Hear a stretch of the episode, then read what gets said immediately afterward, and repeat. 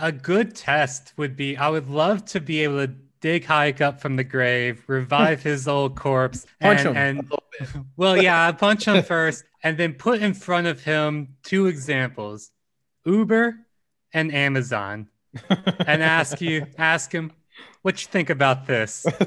Is this good? You like this?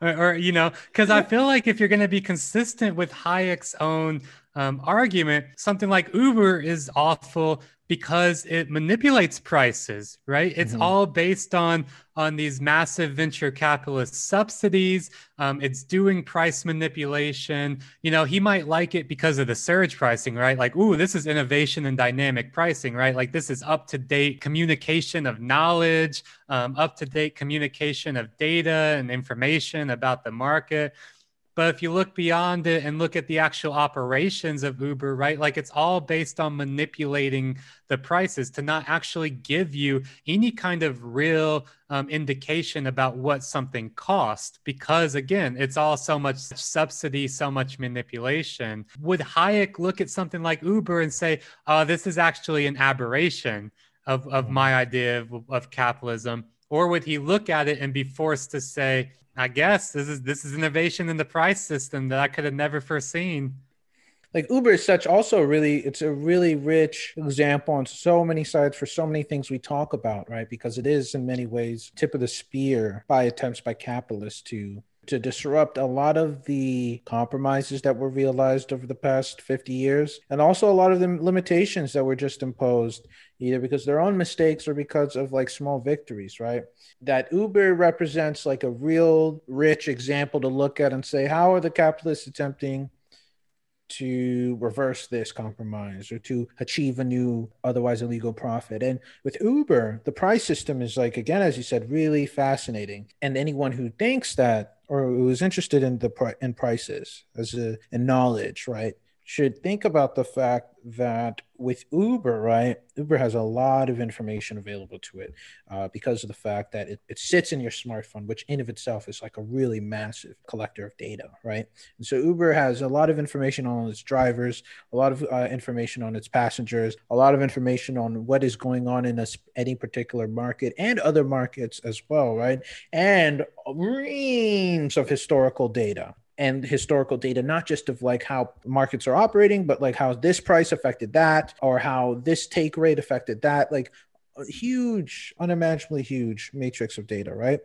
And as a result, it is getting from multiple streams of you know its ecosystem information. And it has multiple feedback uh, mechanisms to alter the way in which drivers or, or riders or the general traffic or whatever else uh, variable it wants to alter can shift right? You look at that and there any part of that system is applicable i think into this debate. You can look at the rating system. You know drivers can rate passengers and passengers could rate drivers. You can look at uh, the price system uh, or the prices for the journeys and how you know sometimes they're preset and how sometimes modified by a surge uh, multiplier or whatever you know they they change the word but it's still surge uh, multiplier right? All of these things constantly changing in real time are prices also slightly being replaced with information or knowledge in the way that the that the misinterpretation of Hayek goes, right? Where the idea that uh, if you can just tell me more information, then I can actually know more and be better able to construct a price, right? Despite all this information, despite all the ability of Uber to really get you know even more information to get a better read on the market conditions to get a better read on you know what market conditions might be in the future the prices are not real why are the prices not real you have to look also partially at the uh, the pre-uber taxi system right the pre-uber taxi system didn't have any of this feedback shit in it right that they could have collected at the time with the existing technology the rid the, the price system that existed or the prices that existed for taxis were a consequence of regulation, right? And that is the basis from which Uber then comes into the scene and tries to operate its own price system, right? Taxi fares were regulated, taxi fares were kept in a certain range based on regulations that the cab owners had to follow. In addition to what the cab owners, you know, had ex- had experience in these markets, knew about, you know, what the what the traffic. Uh, well, I mean, to an extent, right? Because you can be a cab owner and you can have an idea about what what what conditions would be and like what the rate should be modulated. But usually, the regulations kept a very very tight range on what the prices were allowed to be, right? So you couldn't let your own information and knowledge come too much into it, right? Okay, well, you know, why is it that Uber's introduction to the system didn't allow for this price regime to radically change? And in fact, it just added even more costs, but more information, right? You have more information at any given point, but the price has nothing to do with it. And it's because this is a system that I think flies in the face of the arguments of Hayek and Mises about how capitalists just simply have a well, you know, functioning knowledge system before the market uh, transaction happens, then prices will, will reflect the reality. No, it's actually when capitalists have enough autonomy and enough capital that they just fuck with the prices no matter what to get whatever it, uh, goal it is that they want. In this instance, it would be profits or market share or uh, to crowd out a competitor. And so the price just ends up being a weapon at this point of uh, capitalist development.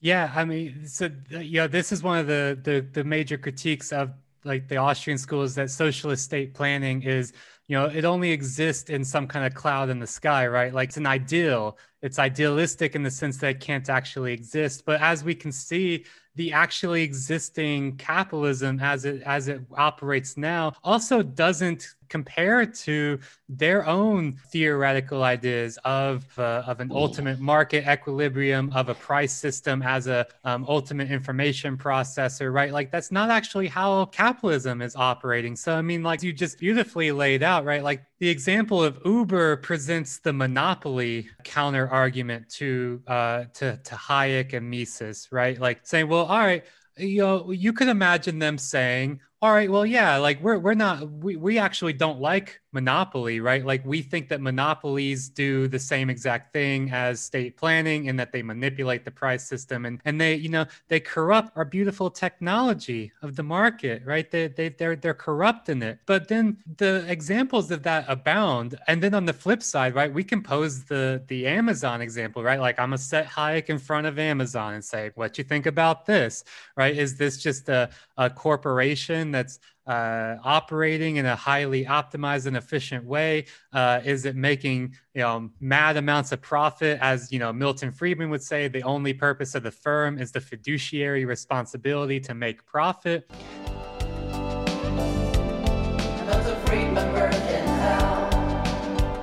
Right. Well, Amazon is doing that hand over fist, but we can actually pose that as well as saying, well, if Uber is the monopoly counter argument, then Amazon is the monopsonist counter argument, right? Like I think a lot of people understand Amazon as a monopoly and that like it's, you know, it's compelled to kind of crush its competitors to dominate the market, but does so in a really interesting way that I don't think a lot of people are fully uh, understanding or putting their finger on in that you know, where Uber exerts domination uh, or control over supply, Amazon seeks to do the same thing over demand, right? If a monopoly is a the ultimate seller in a market, then a monopsonist is the ultimate buyer in a market. So it can set the prices of goods that it buys rather than supplies.